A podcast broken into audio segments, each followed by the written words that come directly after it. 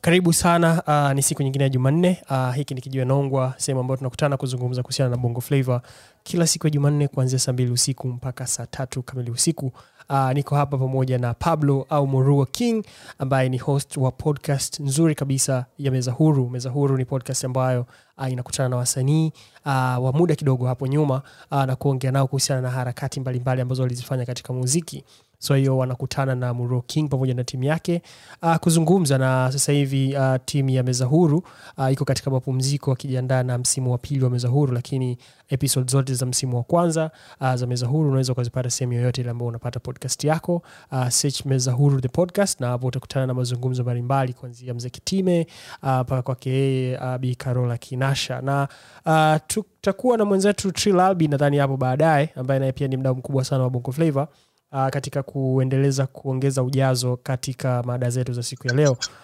Mruo King, uh, wiki iliyopita tulizungumza kuhusiana na mdundo wa taifa na katika vitu ambavyo tulivijaribu kuviangazia uh, ni mdundo hasa ulikuwa ni nini, na ndugu yetu Albi aliweza kutufafanulia kwa ukaribu kwamba mdundo wa taifa ni nini hasa, akatubreakia down kuhusiana na zile sample packs na nini na kila kitu na nadhani uh, imeendelea kuonekana kwamba sio watu wengi wana ujuzi hasa wa kwamba mdundo wa taifa ni kitu gani.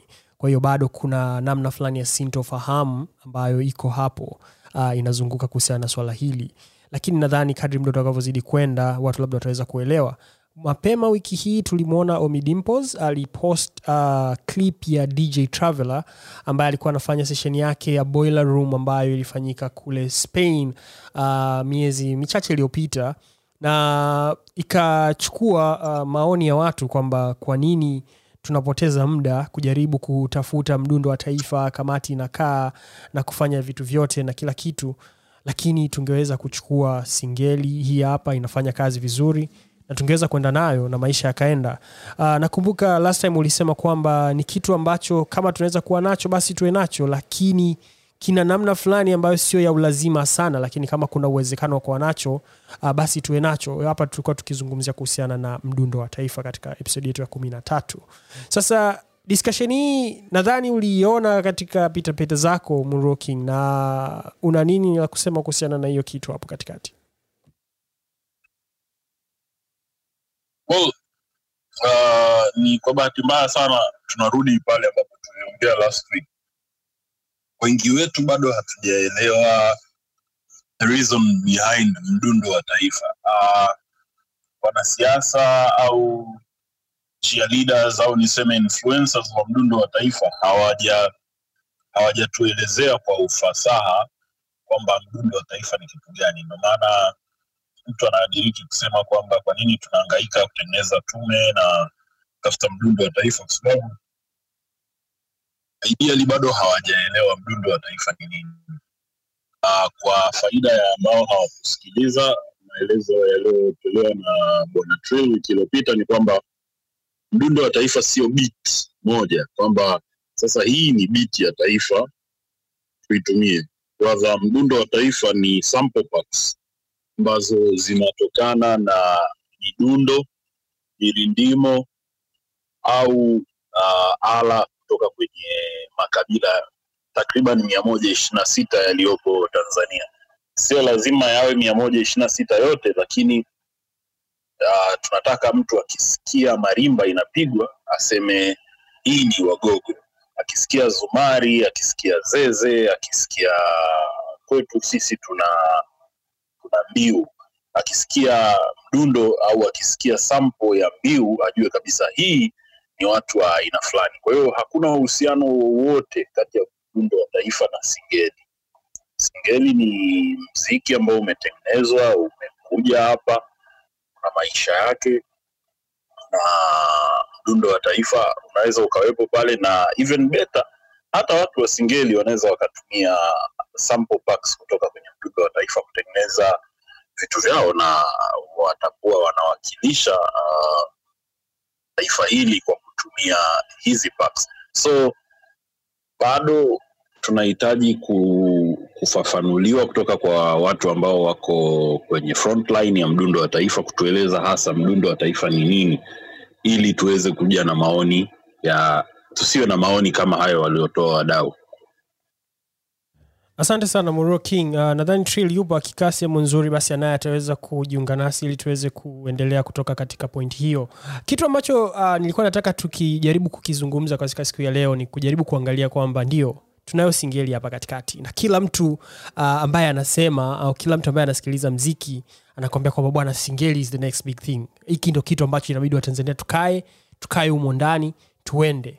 Na katika namna ambavyo wanazungumza uh, nadhani tulizungumza kwamba kuna uwezekano kwamba ni rahisi sana kutweet lakini kazi ambayo inaenda nyuma ya kuifanya singeli kuwa hiyo ambayo watu wanaiona na kuipenda jinsi ambavyo wanaipenda sio kazi ambayo ni ndogo. Na sidhani kama watu ambao wanaizungumzia katika namna ambavyo wanaizungumzia wako tayari kujiingiza hasa kuipeleka ambapo inataka ina, ambako, kuipeleka ambako wao wanadhani inaweza kufika sasa murua nataka kusikia kutoka kwako kwamba ni nini hasa unadhani? Unadhani kwamba watu wako delusional kufikiria hivi? Unadhani wana usahihi sana katika mawazo ambayo wanafikiria na kuna disconnect yoyote katika hii namna ambavyo ya ufikiriaji kwamba singeli is the next big thing from tanzania? Well, I think I wouldn't call them delusional, uh, but uh, hii ni kitu watu wengi wanatakiwa wajue. Sio kila kitu maishani kiko kiko centered for greatness, au sio kila kitu maishani lazima kifikie ukubwa ule ambao sisi tunaufikiria. Uh, I understand partly inawaelewa watu ambao wanasema Singeli is the next big thing kwa sababu kila wakitazama South Africa kuna mapiano and it's trending. Wakiangalia wa Nigeria, uh, wa wamefanikiwa kuiprivatize Afrobeat and it's trending. Uh, wakiangalia Wakenya, Wakenya wa wana genge au wana gengeton and it's trending. So what's what's close to trend ambao ipo Bongo ambao kila mtu anatamani kwamba akiona aseme this is Bongo Mandojo na Dumukaya wana neno fulani wanasema pure bongo flavor music. Uh, I understand them wao kutamani singeli kuwa the next big thing au I understand them wanting singeli kuwa the next big thing. Everyone wants greatness for, for themselves, lakini sio lazima kila kitu kinachotengenezwa kifikie ukubwa huo.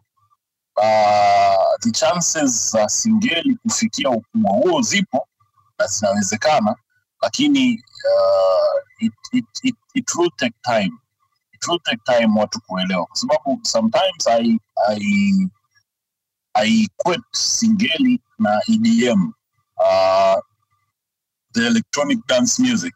Kwamba uh, not everyone understands edm lakini ukicheki kwenye numbers uh, katika genres ambazo zina wasikilizaji wengi kuliko zingine EDM is one of the top. Lakini what do we do? What do we take? What do we put into singeli kuifanya singeli iwe the next big thing. Hatuwezi kuifanya singeli kuwa the next big thing kwa kuendelea kufanya ambayo tunafanya sasa hivi. Kama unataka vitu tofauti lazima ufanye vitu tofauti. Uh, i remember the other day tulikuwa na producer mmoja producer slash dj sitopenda sana kumtaja jina lake. Alisema kuna kampuni ili ilitamani singeli the singeli hood iwepo itengeneze tangazo tangazo litengenezwe kwa kupitia maadhi ya singeli. Alivyoitwa producer yule wa singeli uh, akasema hawezi kufanya hivyo kwa sababu mostly singeli anazotengeneza yeye ni based on vibe na hakuwa na vibe hilo wakati huo. Kwa hiyo it's things like those. Nadhani siku moja tulikuwa na mazungumzo nilikwambia vibe pekee haitoshi. Yani you can't depend any, everything on vibe. Uh, vibe haiwezi kuwepo miezi kumi na mbili ya mwaka siku mia tatu sitini na tano ambayo lazima uput in greatness ili uweze kupata mafanikio. Kwa i think if we want to get something different we have to do things differently. I think uh, that is my take on that asante sana muruo. Kuna jaribio moja ambalo lilifanyika kuhusiana na singeli na nadhani kama mtu ni mpenzi wa muziki ah, anaifahamu nyegenyege festival. Sasa kwenye nyegenyege festivals wale watu wa nyegenyege festival walitengeneza nyegenyege tapes. Ambapo katika nyegenyege tapes kulikuwa na midundo ya singeli ambao ukiisikiliza kutoka kwenye ile tape walitengeneza mpaka vinyls ambazo uh, baadhi ya hizo vinyls ziliuzwa mpaka japan kwa sababu japan actually ni uh, kati ya masoko makubwa sana ya mziki wa vinyl na mziki kwa ujumla kwa ikawa hiyo nyegenyege tapes imetoka na imewekwa kwenye uh, kwenye hiyo vinyl.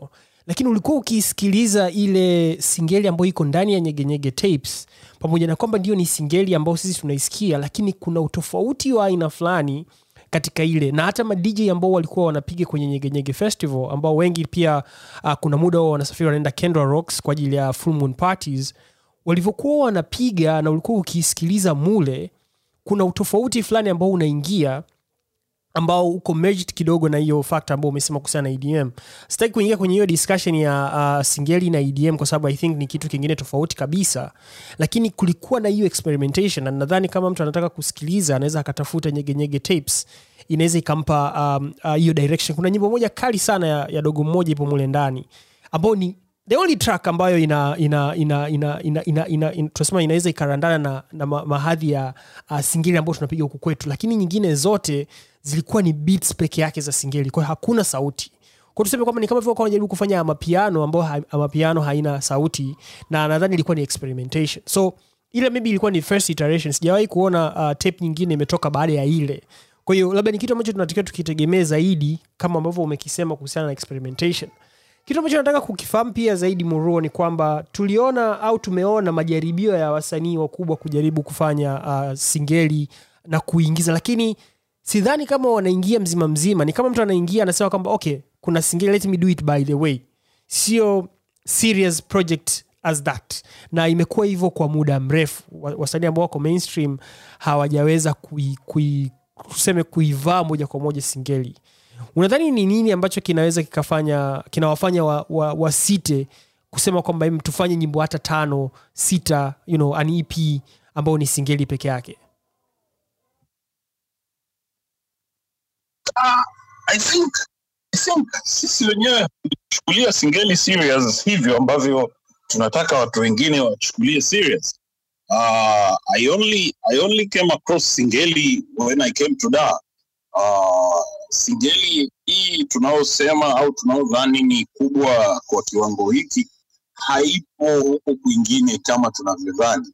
Uh, I think uh, kuna neno moja kwenye Biblia linasema tutoe kibanzi kwenye jicho letu kabla ya kutoa boriti kwenye jicho la mwingine meaning kwamba tujisafishe sisi kwanza kisha tuanze kuwasafisha watu wengine uh, singeli tanzania sio kubwa wala haina ukubwa huu ambao sisi tunadhani inastahili huko huko nje ya, ya tanzania. I think uh, namna pekee ya watu wengine kuichukulia singeli serious ni sisi wenyewe pia tuanze kuichukulia singeli serious. Uh, haiwezekani kwa watu wengine kuipa singeli mileage ambayo sisi hatuipi uh, I can, I can bet money kwamba kuna redio ambazo ziko dodoma ziko tabora ziko labda shinyanga huko. Hawapigi singeli kwa ukubwa huo. Hapa dar es salaam kwenyewe redio ambazo zina zinaupiga mziki wa singeli kwa ukubwa ni to mention a few labda efm efm wasafi na clouds. Hizi ndio redio kubwa ambazo singeli at least hata kwenye matamasha yao singeli inapata mileage. What about the others? So uh, sidhani kama tunaweza tukawashawishi watu wauchukulie mziki wa singeli kwa ukubwa ambao pengine sisi hatu hatuupi ukubwa huo.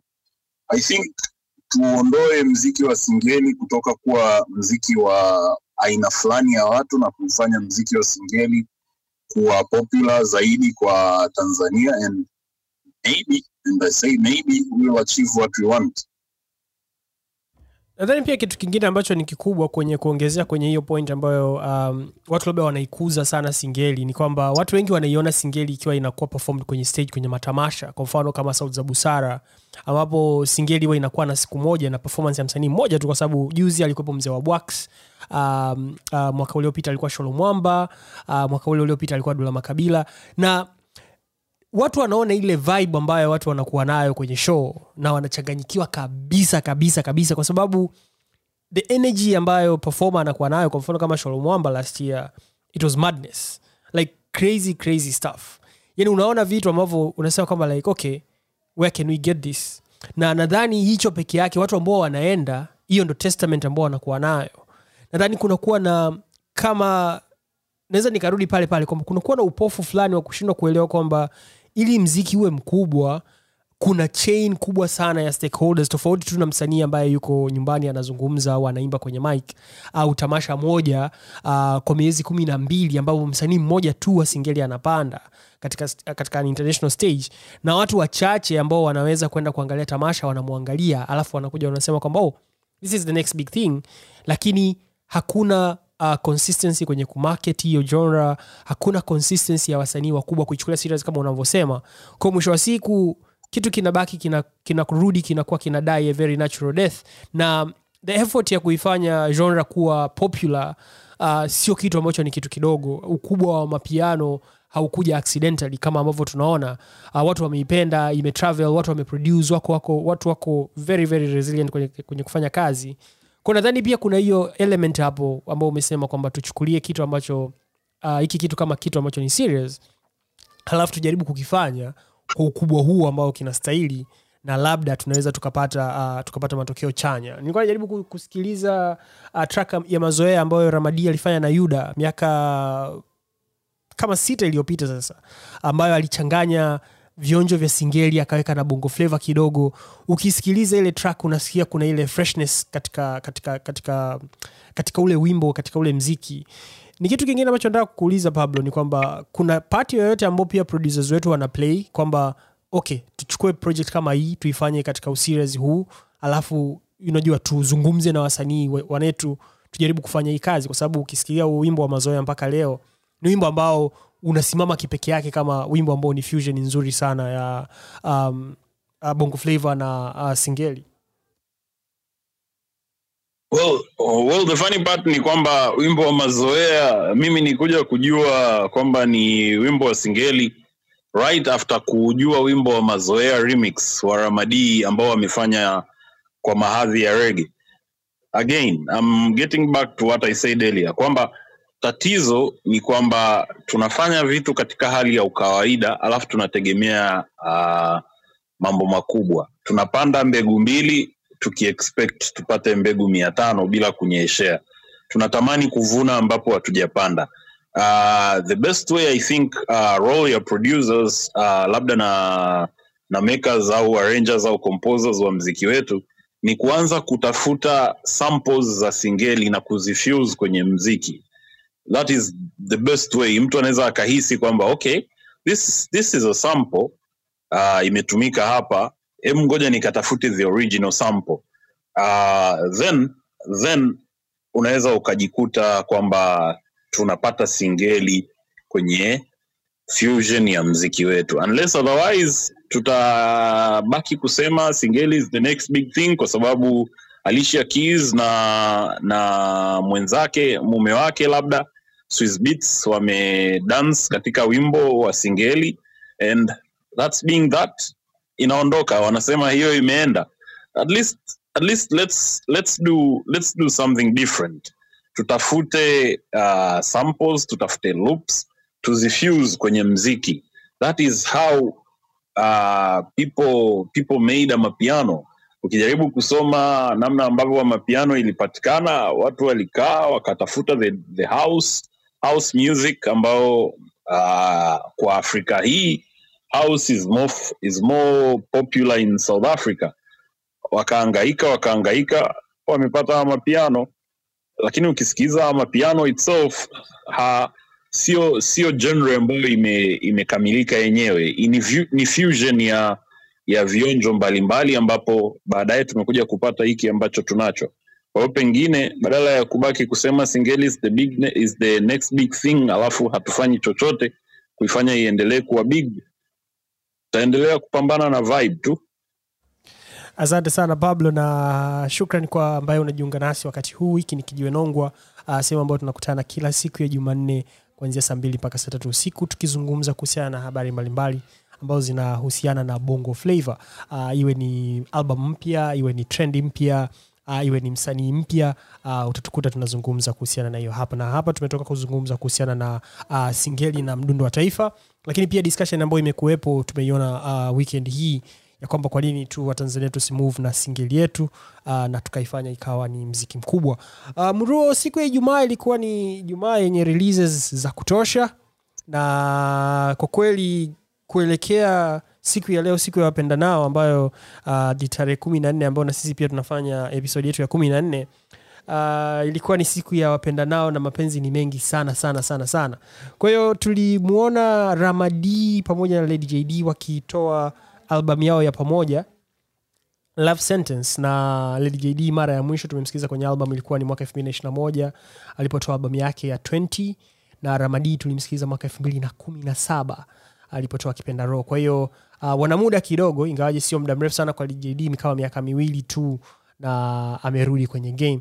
Uh, love sentence nyimbo kumi ambazo uh, zimeandikwa na ramadi pamoja na lady jd uh, production credit zinaenda kwa maproducer tofauti tofauti lakini uh, kuna nyimbo tisa ambazo ni unique. Uh, kuna nyimbo moja ambayo ni found love ambayo ni remix. Kuna interlude moja ambayo inaitwa conversations kwa hiyo inatupa kama track nane uh, unique katika album. Na um, kwa usikilizaji wa weekend nzima mruo king naomba kusikia kutoka kwako umeonaje kuanza hii project kwa ukubwa wake? Uh, nadhani tulizungumza uh, right after the okay. Well this is the best part about kijiwe nongwa. Uh, tulizungumza about the two tracks tulizungumza about the two tracks before they released the whole album. Na nilisema nadhani nilikuwa on record nilisema kwamba sitegemei kitu cha kiwango cha chini kutoka kwa ramadi na lady jd these are two people that can sing about love in a very beautiful way. Uh, ramadi akiimba kuhusu mapenzi you, you can literally feel kwamba this guy knows the stuff. Lady jd vivyo hivyo so nimesikiza the album and the album yani uh, wanasema manen, maudhui yanasadifu yaliyomo. The album is all about the love sentence and i remember tulizungumza au tulijadiliana wakati ule. Tumeanza mpaka kususpect kwamba pengine these guys are more than collaborators kwenye mziki. Uh, this chemistry is crazy. Fanya kazi nzuri na kwa kweli nime- nimependezwa sana na albamu yao naomba ni, ni agree na wewe hapo bwana muruo king. Uh, kama ni kitu ambacho niliweza kufananisha uh, katika hii album ni kwamba nilijaribu kusikiliza album ya adele ambayo ilikuwa inaongelea ambayo ni 30 um, mwaka jana kama sikosei. Uh, ambayo ilikuwa inaongelea ma, a very matured form of love. Na hicho ndio kitu ambacho nilikiona katika love sentence. Kwamba sio mapenzi ambayo yanaweza yakaimbwa na msanii ambaye ana miaka ishirina moja ishirina mbili mpaka ishirina tano. Lakini haya ni mapenzi ambayo yanaimbwa na mtu ambaye amekomaa mtu mzima ambaye ameshapitia pitia hapo katikati akaja akaelewa kwamba mapenzi yanamaanisha nini hasa.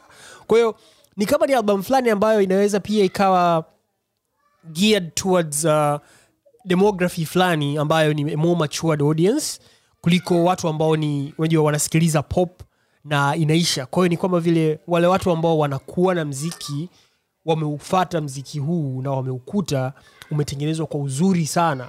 Na nakubaliana na wewe kwamba kwa kweli wamefanya kazi nzuri.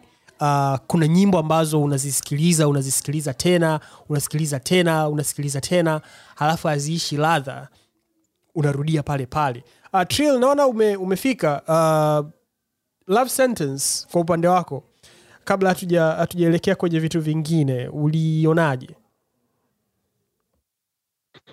Kiukweli sijapata kusikiliza hiyo album lakini i just hope nikipata time nzuri nitakaa nitasikiliza then nitatoa review yangu a quick, a quick review kwenye episode inayokuja Alright. Uh, Muruo King, kuna kitu ambacho kwenye album tulisema kwamba tutakizungumzia na hii kwangu mimi ilikuwa ni conversation interlude the conversation interlude kwa kweli kwangu mimi ilikuwa ni a very unique um, interlude na nadhani ilinifanya nikafikiria kuhusiana na hii album kwa upande tofauti sana kwa sababu uwepo wake pale na jinsi yale mazungumzo alivyokuwa anayaongea yalinifanya nikafikiria kitu ambacho ni unajua ndo kitu ambacho nadhani tunasema hapa kwamba ni very matured form of love kwa sababu sio kawaida sana ukakuta watu ambao wanapendana wanaongea kuhusiana na vitu namna ile ambavyo uh, jide na ramadi wanaongea.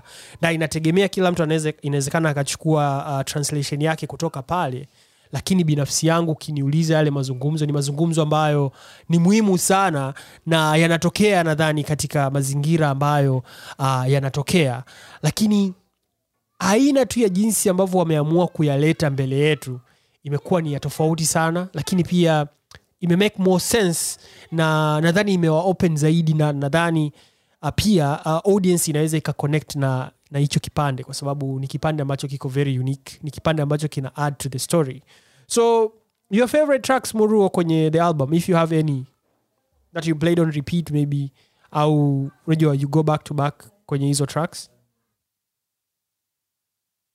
Uh, the first two singles alizoachia those are my favorite. Uh, I found love. I found love. I think that's the name. Uh, yeah, the, still the first two. I found love is my favorite. I, I really love that track. Your your your track naipenda sana. mimi niliplay sana uh, kuna track inaitwa liwalo na liwe iko very very simple actually ni kama ilinichukua kuja, kuja kwenye uh, kwenye kipenda roho ya ramadi. Kwa sababu iko very plain hakuna kitu kingine ni gitaa tu inacheza na iko na vibe fulani ambayo ni tofauti sana. Nadhani niliplay on repeat uh, maybe jumaa nzima iki- nikisikiliza pamoja na ngoma nyingine definitely. Lakini ni kati ya tracks ambazo nimezisikia sana au nimezisikiliza sana. Uh, kuna habari ya mjini pia ambayo nayo ni track kali sana. Uh, nimeipenda nimeisikia sana back to back. Uh, kuna qualify um, ngoma kali sana imetulia. Na kuna track inaitwa unione. Unione kwangu mimi um, nilikuwa na baki naisikiliza mara kwa mara. Kuna uzuri na kuna sehemu ambayo ilikuwa haijani haijanishika vizuri kwa sababu nilikuwa naisikiliza ile beat. Ni beat ambayo nimeshaisikia mahali au ni mapigo ambayo nimeshai kuyasikia kwa sababu inaelekea kwenye zuku kizomba.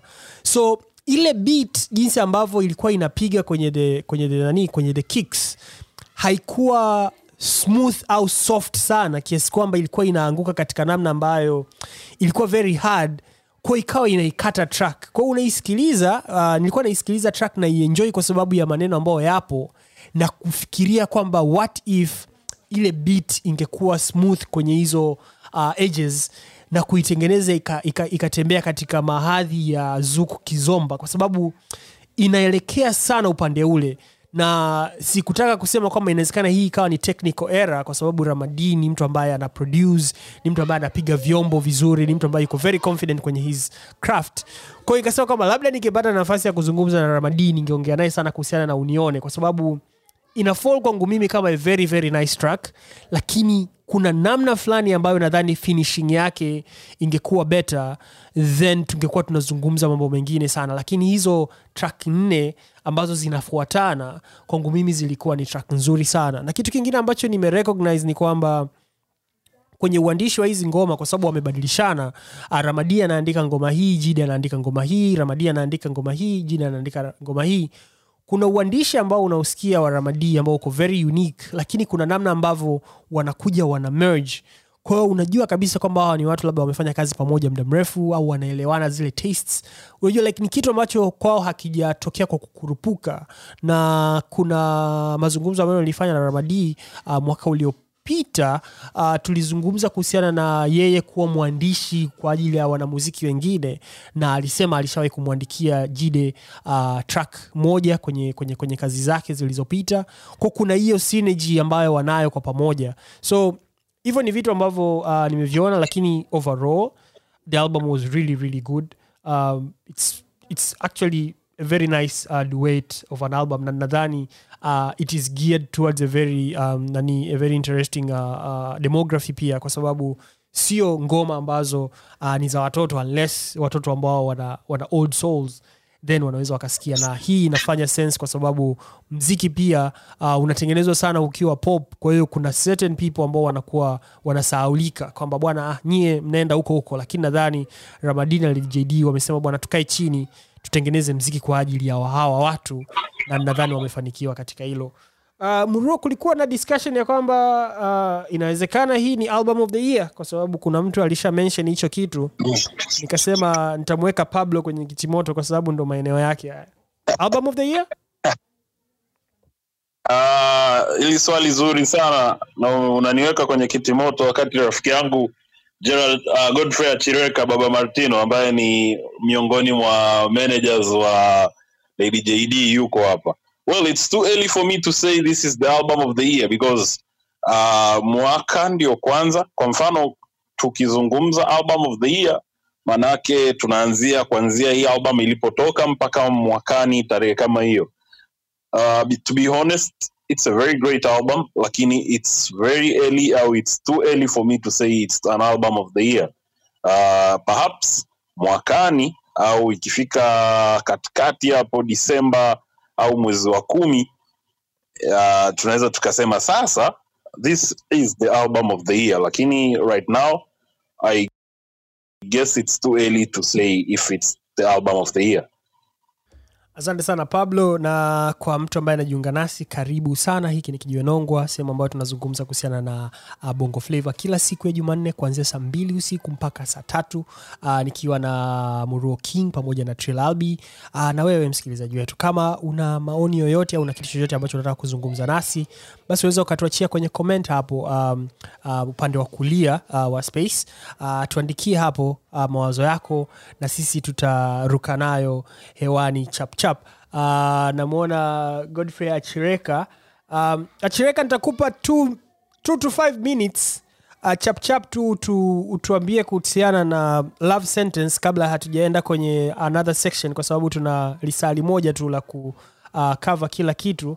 So godfrey karibu sana tuko tunazungumza kuhusiana na love sentence uh, tuna 5 minutes na wewe. Karibu sana mkuu. Unanisikia? Kwa mbali sana. Mbali sana. Ngoja nifanye hivi. Uh, one, hapo. Afadhali kidogo. Hapo. Hapo tunakusikia. Yeah, uh, unajua mimi kwa position nilionayo sitakiwi kuweka maneno mengi sana lakini nilipenda mazungumzo yako ya uchambuzi ulioyasema e, kuna moja ni technical zaidi na mengine ya uandishi na jinsi ulivyochunguzwa. Lakini nachoweza kusema kwa ujumla ramadini na LJD wanashirikiana kwa muda mrefu. Yaani inawezekana album imetoka saizi, lakini ukirudi nyuma toka enzi za kama uwezi. Unajua mtu anaweza asiandike lakini mna share nafanya hiki nafanya hiki. Kwao ni watu ambao wanafanya hizo shughuli kwa muda mrefu. Na ndio maana hii album kama ulivyosema inaonyesha ina, ina, ina, ina chemistry. and by the way kwa kwa watu waliokuwa kwenye hii space kwa kuwaibia kulikuwa kuna nyimbo zaidi ya hizo na inawezekana sio inawezekana kulikuwa kuna mabishano kwamba ziongezeke lakini wakasema "Ah, kwa mtindo wa album wa siku hizi tuweke hizo zilizo zilizo zilizo ku make the cut. Kuna nyingine zija make the cut na ni mimi kwa kuono wangu naiona ni nzuri zaidi. Na uh, kitu kingine kama ulivyosema kuna kundi la watu lilikuwa lina lina linasaulika unajua ukisikiliza saizi nyimbo za saizi uh, nyingi ni za vijana kuanzia teenagers hadi umri fulani. Alafu umri unaofuata wa kuanzia masisi kwenda juu ulikuwa kama watu wameachwa hivi. Kwa hiyo nafikiri eh, e, nalo umelizungumza ni zuri pia alafu uh, kitu kingine asilimia kubwa humu wameimba kwa kurelaksi kwa sababu wameimba aina ya muziki wanaopenda wao. Unajua hawa wote kihistoria ni kama walikuwa wana rap hapo kaingia kwenye R&B kwa hiyo hata hiyo uliyosema Zuki Kizomba kwa sababu umeiona hivyo kwa sababu everything wamefanya kama R&B kwa asilimia kubwa ya album. Kwa hiyo ndio maana umeona wamerelax na kwa kuwa ni watu ambao wanafahamiana na walewana katika kazi na as you said Ramadini composer na kitu kama hicho. Na tukirudi nyuma kama ulivyosema umemwoji Ramadi kwa kuongezea kwenye albamu iliyopita iliyotoka miaka miwili iliyopita inaitwa 20 ilikuwa na nyimbo ishirini. Ramadi nafikiri ameandika nyimbo almost mbili na nusu kwenye ile albamu kuna I love my, myself ambayo ile ni pure unaweza ukaisikiliza pia alafu kuna nyingine ni kama zuku hivi inaitwa kupendwa raha ameshirikishwa Mr Blue. Nafikiri ni one and a half verse ameandika Ramadi na katika nyimbo nyingine amekuwa akichangia vitu fulani fulani. Kwa hiyo ni watu ambao wana wana chemistry. Kuhusu comment zaidi album of the year kwa position iliyonayo naomba ni reserve my comments. But to me the one of the best album katika hii miaka miwili mitatu tulio tuliokuwa nayo katika kiwanda chetu cha bongo flava. Asante. Asante sana godfrey. Asante sana kwa kuwa on time. Uh, na kwa kweli tumeipokea. Nadhani tutakuwa pia katika nafasi nzuri ya kusikiliza love sentence deluxe version. Hata wakituongezea track tatu uh, tunaweza tukazistomak zikawa nyimbo kumi na tatu. Sio mbaya sana. Uh, tunaweza tukafikia mpaka hapo. Uh, Muro king leo ni siku ambayo uh, tanzania music awards uh, nominations zinatoka. Uh, nimeona ni event fulani ambayo ni kubwa kidogo. Uh, wamepamba vizuri sana bwana. Nikasema bwana hii sio nomination peke yake bwana. Nikaongea na ndugu yangu hapa trila ananiambia mwanangu mimi nime- nimekimbia kidogo bwana. Niko niko niko safari bwana. Sasa tunafanyaje? Yuko kwenye bajaji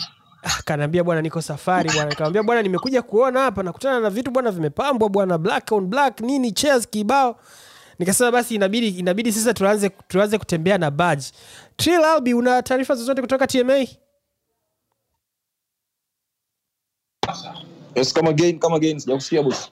Nasema una, una any updates kutoka TMA kwa sababu walisema wataanza saa tisa mchana lakini mpaka masaa mawili yaliyopita niliangalia kwenye feed zao. Niliona bado walikuwa wanafanya rehearsals na kumalizia stage kupamba na nini. Kwao nadhani ni event ambayo ita, itaanza maybe saa moja au saa mbili usiku so kama una any update think- kutoka upande huo? I, I think wameanza tayari uh, ni, ni ishu tu ya muda. Unajua mtanzania ukimwambia saa tisa basi tegemea atakuja saa moja saa kumi na moja. Kwa hiyo nadhani wame, wameenda kwenye utamaduni wetu ule ambao kawaida upo. Na tutapata updates kwa sababu kuna sehemu ya wadau pia wako kule watatuambia nini kinaendelea ili tuweze kuwa na mjadala mzuri next time. Lakini nimeona maandalizi sio madogo inaonyesha kwamba basata bajeti iko. Kwa hiyo tutegemee mambo mazuri. Muro King, tuna any expectations kwenye tuzo? Kwa sababu mimi kwenye kitu ambacho niko very skeptical Uh, nilipita nadhani last time tuliongea nilipita kwenye website ya basata kwa kweli sikuipenda. Uh, upigaji kura wa mwaka jana ulikuwa ni upigaji kura wa hovyo ambao mimi niwahi kuona of course. Um, hata hata hata afrima wanafanya hivyo wana one of the worst uh, voting platforms kwa hiyo ni kitu ambacho unaweza ukasema kwamba inawezekana tunakopi kule tunakuja hapa lakini kuna namna ambayo tutegemee kutakuwa na mabadiliko katika mfumo kwa sababu uh, hata mwaka jana pia tukiangalia upande wa albums kumekuwa na albums chache kuliko EPs. Tutegemee kutakuwa na switch katika hayo maeneo. Kuna vitu ambavyo pia uliviona mwaka jana ambavyo usingependa kuviona tena vinajitokeza mwaka huu katika maeneo fulani fulani kwenye awards. Uh, I think sitegemei mabadiliko kwa sababu you, you can't keep doing the same thing over and over depending dif- uh, expecting different results. Lakini kitu ambacho nisingependa kukiona ambacho kilikuwepo round iliyopita nomination yaani sitegemei sasa tena msanii awe nominated kwenye kategori ambayo kwenye kategori ambayo haimfai. Uh, i think that's the only thing ambacho sitegemei lakini haya mazingzong mengine ni mambo ambayo sisi kama watanzania tunatakiwa tuna, tuna ule usemi kwamba we are africans and africa is our business. Kuna mambo ambayo kiukweli hatuwezi kuyaacha. Jump out jump in tutarudi tu pale kwenye malalamiko so mimi huwa nina kauli kwamba as long as mshindi wa tuzo anapatikana kwa kura there will never be a fair ground. Kwa sababu kura is all about popularity au is all about uh, mtu ana ameweza kushawishi watu kiasi gani and neither about uh, ubora wake katika tasnia alofanya. Kwa hiyo uh, as long as bado hatujafikia kwenye academy kuwa na akademi ambayo inachagua washindi au inachagua winners kutoka kwenye nominees i think bado tutakuwa na lawama tu. Lawama haziwezi kuisha as long as tunapiga kura. Uh, kama ulivyosema last season TMA ilikuwa na nasema ilikuwa na upigaji kura wa mchongo sana. Yaani unashtuka tu pap tayari kura zishapigwa na washindi wamepatikana. So yeah Trill, kama mdau mkubwa wa wa Bongo Flava na najua una ukaribu na baadhi ya wasanii ambao unafanya nao kazi. Uh, mwaka jana pia kulikuwa na changamoto sana nadhani katika kutumia mfumo. Kuna kitu chochote ambacho unaweza ukatudokeza kama kimebadilika kwenye upande huo kwamba wasanii nao wana urahisi wa kuweza kuupload uh, ngoma zao kwa ajili ya consideration? Kuna kitu chochote ambacho kimebadilika? Kuna update, kuna elimu ambayo imetolewa kutoka Basata? I think tukitizama kilichofanyika mwaka jana, kwanza niseme kwamba hakukuwepo na utayari wa wasanii kushiriki hizi tuzo kikamilifu, kwa sababu waliona kama ni uh, business as usual. Kwa hiyo timu iliokuwa imepangwa na Basata walianza kufanya kazi nadhani wiki, wiki siku tatu kabla ya kufunga dirisha la kusajili kazi na walikuwa wanajitahidi kuwashauri hata wasanii, bwana, huu wimbo wako ulivyoweka hapa usiweke hapa, labda ushindani uko hapa hivyo. Niliona hiyo kitu sana, na mfumo wenyewe ulikuwa na matatizo mengi. Kwa hiyo ninachokiona mwaka huu inategemea kuona mfumo ukiboreshwa, hiyo ni moja. Nategemea kuona uh, layout ya tuzo zote tuzo uh, sherehe yenyewe ikiwa ikiwa bora zaidi. Lakini kitu cha tatu nitegemee kuona mwamko sasa wasanii kwamba uh, kwanza kwa uh, nani academy yenyewe iweke uwazi. Kwa sababu mwaka jana mimi kama mdau nina taarifa ndogo kwamba zilikuwepo tuhuma za udanganyifu. Wapo watu walioshinda. Nadhani kama tuma mojawapo ilikuwa ni ya rapture. Kuna taarifa zilivuja kwamba kwenye kura alishinda lakini mshindi akapewa mtu mwingine. Sasa hiyo ni biashara yake yeye kutuambia, kwa sababu hata evidence naamini ali- aliipata. Sasa tu, tuweke mfumo ambao ni wazi zaidi, kama ni academy inachangia, kama ni wapiga kura, kama ni wadau, then mambo yawe wazi, ili tuzifanye tuzo zetu ziwe zenye heshima kwa kwa kwa wadau, lakini pia kwa tasnia nzima. Lakini kitu kingine kwa wadau wenyewe kama unapewa fursa ya ku kwanza kulikuwa na fursa ya kutoa maoni nini kiboreshwe. Watu wengi hawakujitokeza kufanya hivyo. Kwa hiyo tutegemee kwamba maamuzi yatakayochukuliwa. Basi turuke nayo hayo hayo yatupe majibu tujue tunafanya nini lakini at the end of the day tuwe na tuzo bora ambazo zinaheshimisha mziki wetu. That's my take. Asa- Asante sana Trill. Nataka tumalizie hapo kwenye tuzo, lakini tujaribu kuangalia strategic partnership ambazo zipo. Uh, tumeona the Brits Awards zimetoka, Grammys tumeona hizi ni awards ambazo ni kubwa sana ulimwenguni, hatuwezi tukasema kwamba uh, tujifananishe nao, lakini kuna masomo ambayo tunaweza tukasema tunachukua na kujifunza kutoka kwao kwamba wamepatia hapa na sisi tuweze kutembea katika njia hizo, wamepatia hapa na sisi tuweze kwenda nao. Kuna namna ambavyo uh, jinsi ambavyo mziki wetu una move na trends na nini tunaweza tukapata support kutoka kwa you know, digital platforms zika support hizi tuzo zetu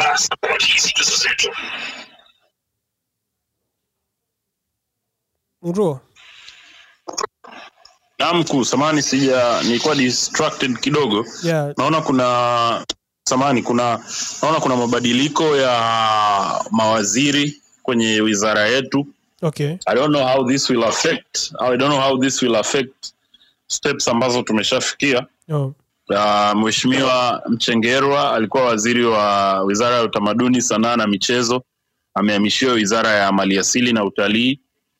Balozi dr pindi hazara chana aliyekuwa waziri wa maliasili amehamishiwa wizara ya utamaduni sanaa na michezo. Uh, dr abbas ambaye alikuwa katibu mkuu wizara ya sanaa utamaduni na michezo amehamishiwa wizara ya utalii.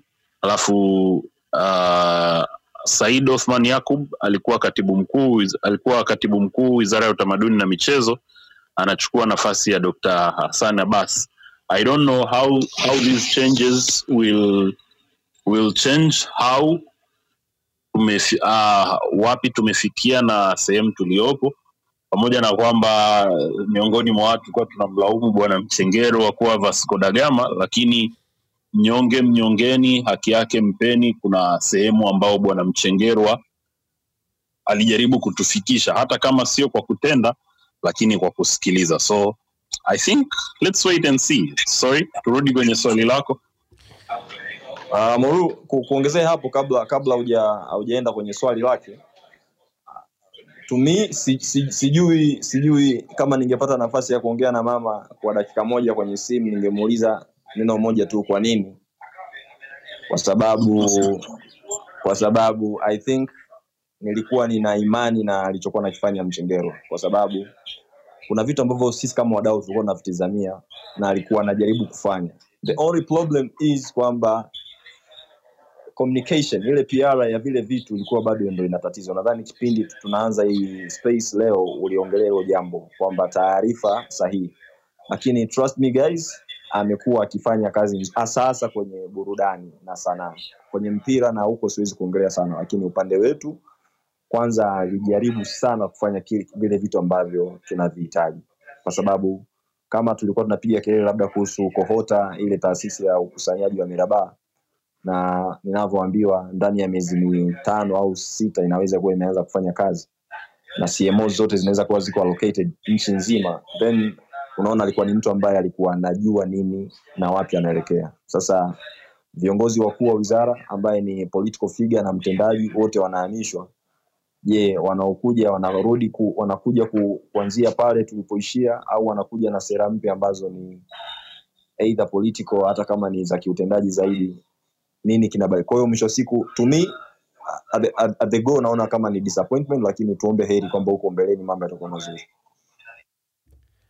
Tuombe hivyo. Na shukuruni kwamba tayari tuna tunao wachambuzi wazuri sana wa political matters here. Kwa hiyo tunaweza hata tukaanzisha kitu kingine ambacho kinaitwa sijui mnazi, mnazi, mnazi bei na tukawa tunazungumza kuhusiana na uh, siasa zetu. Lakini muruo nilikuwa najaribu kufikiria kwamba kuna opportunities kwa partners wengine kuingia hapa kwenye basata katika kuzifanya tuzo zetu kuwa bora zaidi uh, kwa mfano digital streaming platforms na kadhalika kwa sababu uh, hata consumption ya mziki ndiyo ina, ina, na kama tunasema kwamba hiyo academy ni watu gani ambao wapo kwa sababu nakumbuka mwaka uliopita kuna watu waliitwa uh, some of the very prominent uh, radio figures na walisema kwamba kwa sababu tuliitwa very last minute hatukuweza kwenda hatukuweza kuattend.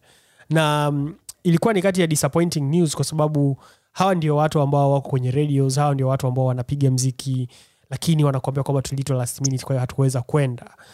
Tuna tunavukaje hapo kwenda kwenye sehemu nyingine? Kwa sababu unaona kabisa kwamba inawezekana kuna ukosefu wa professionalism lakini pia nadhani tunarudi pale pale uliposema mwanzoni kwamba kuna vitu ambavyo tunatakiwa tuvichukulie very serious lakini hatuvichukulii kwa uzito huo.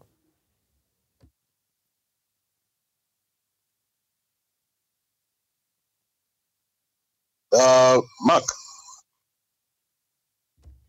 Mike A. pablo pablo Naam, uh, I think kuna tatizo lingine ambalo tunalifanya ni kuamini kwamba watu wote walioko kwenye redio wako well knowledgeable kuhusu mziki which is quite wrong kwa sababu uh, most presenters wana all they do ni kwenda pale na kuongea siasa za mitandao ya kijamii ya wasanii kwamba msanii X aliandika jambo Y kwenye mtandao wake wa kijamii and they are not really technical in terms of music. Kuna watu ambao wakiwepo kwenye mziki wetu i can literally mention five. Mimi naamini mtu kama karola kinasha anaweza akaongea sana kuhusu mziki na kila mtu akaelewa. Anko kitime uh, rasino hawa ni watu watatu ambao eh, perhaps wako kwenye redio lakini wanauelewa mpana sana wa redio. Badala ya kupambana na uh, watangazaji na watu walioko kwenye media kwa kuamini kwamba wao wanafahamu everything about music tunatakiwa tuwe na watu ambao wanaishi mziki. Uh, watu ambao hawatapiga mziki au hawatamchagua muruo kwa sababu wanamfahamu bali watamchagua muruo kwa sababu ana vigezo. So bado tuna either tunakosa watu ambao wako kwenye music professionalism ama tumeshindwa kuwa sport kwa sababu hawa watu wapo hawajajificha and ukizunguka wanasema ukijaribu kuangalia vizuri utawaona and tunaweza tukaondoka kutoka point hii tuliopo kwenda po- point ingine. Asante sana moro. Kuna pointi ya uh, kupata wadau wengine ambao kwa mfano hizi streaming platforms na nini kuingia na kufanya kazi na basata kwenye uh, kwenye hii kazi. Unazungumziaje kuhusiana na hilo? Well streaming platforms zinaweza zikatumika vizuri sana kwa sababu these numbers can be used kuweza kusema what's best and what's not.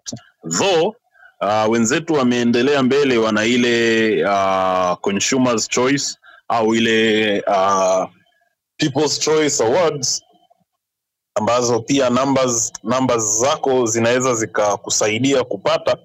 Lakini these, these platforms zinaweza zikatumika pia kama sponsor katika namna ya kujitangaza na katika kutuambia the real numbers kwamba nani ana numbers kiasi gani? Kwa sababu tukisema tuwasikilize wasanii wetu kila mmoja anajipakulia nyama tu na sisi ambao tuko huku nyuma hatuna uhakika kama zile nyama ni za kweli au ni za uongo. So it's a great initiative kuwahusisha hawa watu. Kwa mfano uh, it's, it's quite a pity kuona kwamba boomplay hashirikishwi kwenye mambo kama haya uh, not to blow the trumpet not to blow their trumpet lakini i think katika miaka ya karibuni boomplay has put a lot of money kwenye kwenye wasanii wetu na naona kama wameweza kuwatoa point a kwenda point b and so why not partner up na watu kama hawa ili kuweza kupata kitu ambacho ni kizuri zaidi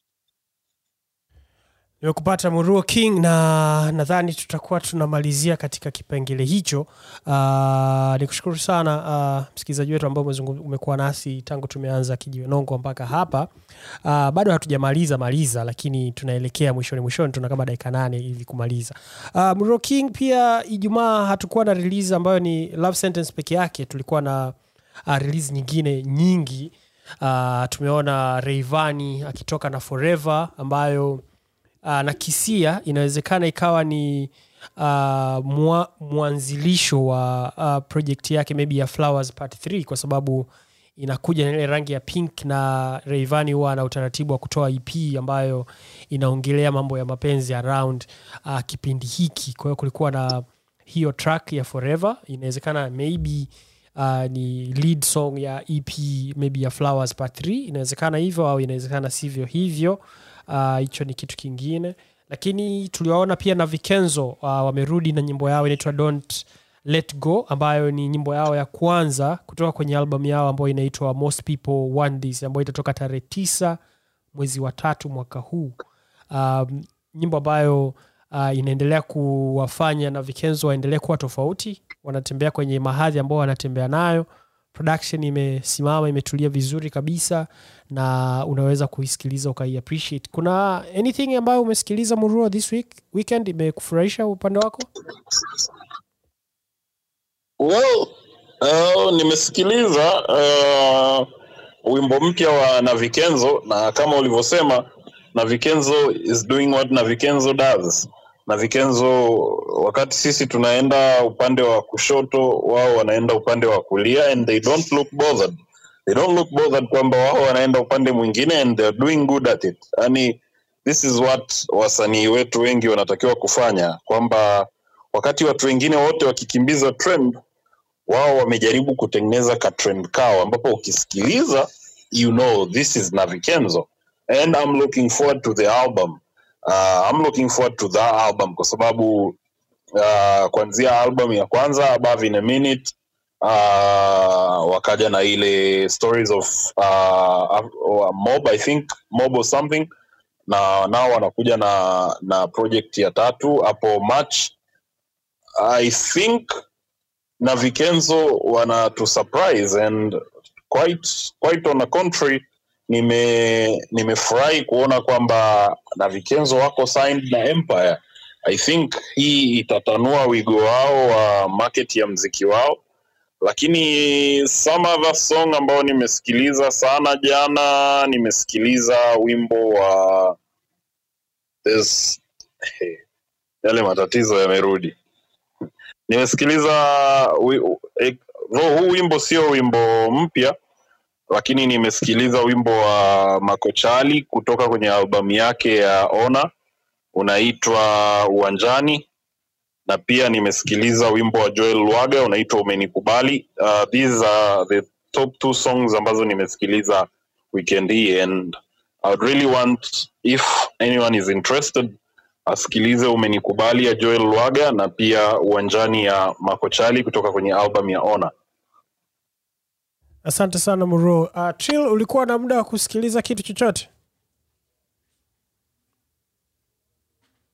Kwangu mimi nadhani nimepata muda wa kusikiliza track ambazo zimetoka. Nadhani wiki moja mbili zime, zimeishi nadhani ngoma ya Dai sana. Ile ni nyimbo nzuri anajitahidi with no backup ya nguvu lakini unaona ajaribu kutoa product ambayo ni nzuri. Kuna kijana pia mdogo anaitwa michu anafanya vizuri. Uh, kuna bruce pia ngoma inaitwa you nadhani ni ya muda ni nyimbo ambazo nimekuwa nisikiliza lakini my favorite track right now ni ngoma ya tommy flavor na mario. Nakuja. Ngoma yako pendwa kwa sababu naona inakimbiza vibaya mno yani like tumeshi- tumeshindwa sasa inabidi tu tuiongelee yani. Hamna namna mi mwenyewe imeni surprise inafanya sana. kwamba asemi namba anasema namba. Ah, ime- imekimbiza sana. Mimi sio mtaalamu wa haya mambo. Mm. kwamba bwana mimi sitaongelea namba lakini anaenda mbele na kuongelea namba. Ni kwa sababu sometimes inabidi weke justification ya mambo. Eh, lakini si kwa ubaya si kwa ubaya. Najua sote tuko kwenye mlengo mmoja kama ambavyo siwezi kuongelea numbers kwa mtu kama ne, kwa watu kama Nevikenzo, lakini we know yeah. wanafanya kazi nzuri wanafanya vitu ambavyo we don't expect wasanii wengi wa kufanya. Wa dunia inakwenda huku wao wanajaribu kwenda huku lakini wanazidi kutupa kile ambacho tunaamini kinastahili. Sawa kabisa. Mimi nadhani uh, kuna kuna nyimbo ya zuchu ambayo imetoka mpya bwana inaitwa utaniua. Mimi ijumaa uh, hata si, sikwepeshi maneno nadhani nimeicheza kuanzia asubuhi mpaka jioni. Nilikuwa nafanya tu like on repeat. Nilikuwa na kazi nafanya nasikiliza utaniua kidogo natoa naweka liwalo na liwe narudi tena kwenye utaniua. Yani hapo kwenye interchange. Na nadhani kuna namna fulani ambayo uh, wcb camp imeanza kuandika nyimbo. Kwa sababu hii nyimbo ya zuchu inavyoenda um, it's really a beautiful song kitu ambacho kinanishangaza sana ni kwamba tu haikupata um, a very fast rising lakini ni nyimbo fulani ambayo imeandikwa vizuri sana. Uandishi wake umenivutia sana nimependa uh, na nimeisikiliza on repeat mara nyingi mara nyingi sana. Uh, kuna ngoma ya tigan tozi uh, jamaa ametoka uh, kwenye bongo flavor uh, alikuwa ni mshiriki ambaye alipatikana kwa uh, hakupatikana kati ya wale like top stars lakini alikuwa pembeni. Ana ngoma yake inaitwa ndotoni ni ngoma mpya Uh, ni ngoma kali kwa mtu ambaye anaanza na nadhani uh, ukipata nafasi jaribu kuiangalieni anaitwa tigan tozi ngoma inaitwa ndotoni. Uh, ni ngoma kali sana. Uh, harmonize pia leo amedrop uh, ngoma yake ambayo ni matured kidogo version of amapiano uh, single again Uh, ni ngoma ambayo nilikuwa nategemea kwamba itatoka lakini sikuwa inajua itatoka lini kwa sababu nimeona billboard uh, yake karibia kasiku tatu au nne uh, maeneo ya kinondoni ilikuwepo ana, ana, ana kama spot fulani hivi ambao ni kama vile ni kaspot ka harmonize kale yani like akiwa na misho yoyote ukitaka kujua harmonize anafanya nini unakuta tu pale imebandikwa kitu ya harmonize. Kwa hiyo uh, ameipromote kwa namna hiyo ni ngoma fulani ambayo ni kali of course inaongelea uh, sehemu alipo sasa hivi Uh, ni a very very fast uh, switching kutoka kwenye albamu yake ambayo ilitoka uh, late mwaka uliopita. Uh, lakini bado uh, kijana naona anasukuma kama kawaida. Lakini pia uh, ngoma nyingine ambayo alishirikishwa na Khaligraph Jones Kwame. Pia imetoka masaa machache kabla ya ngoma yake. Uh, ni kitu ambacho nadhani tulikizungumza sana kuhusiana na jinsi ambavyo ziki inafanya kazi inapofika kwenye swala la distribution. Lakini nadhani wanajuana wenyewe biashara ya mziki ime, imebadilika imekuwa ni digital. Wote tuna stream eventually kila mtu anaingiza uh, pesa mfukoni. Kuna kitu ambacho diamond platinums ametease kabla hatukuanza uh, show yetu siku ya leo na alikuwa ameandika lavalava afu akaweka wingu na mvua kama inanyesha. Kwao inawezekana uh, tutegemee album uh, tutegemee project kutoka kwa lavalava anytime soon uh, labda imepikwa imeiva or something of that nature. Uh, kama kuna kitu kingine cha kuongezea kutoka kwa trilo pablo kabla hatujafunga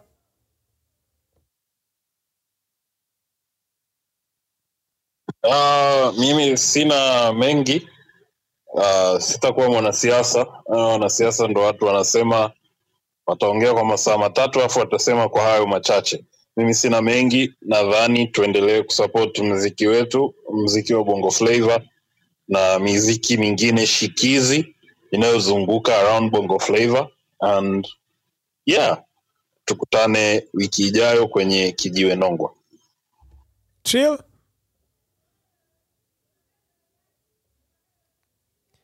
Na ameshatuaga.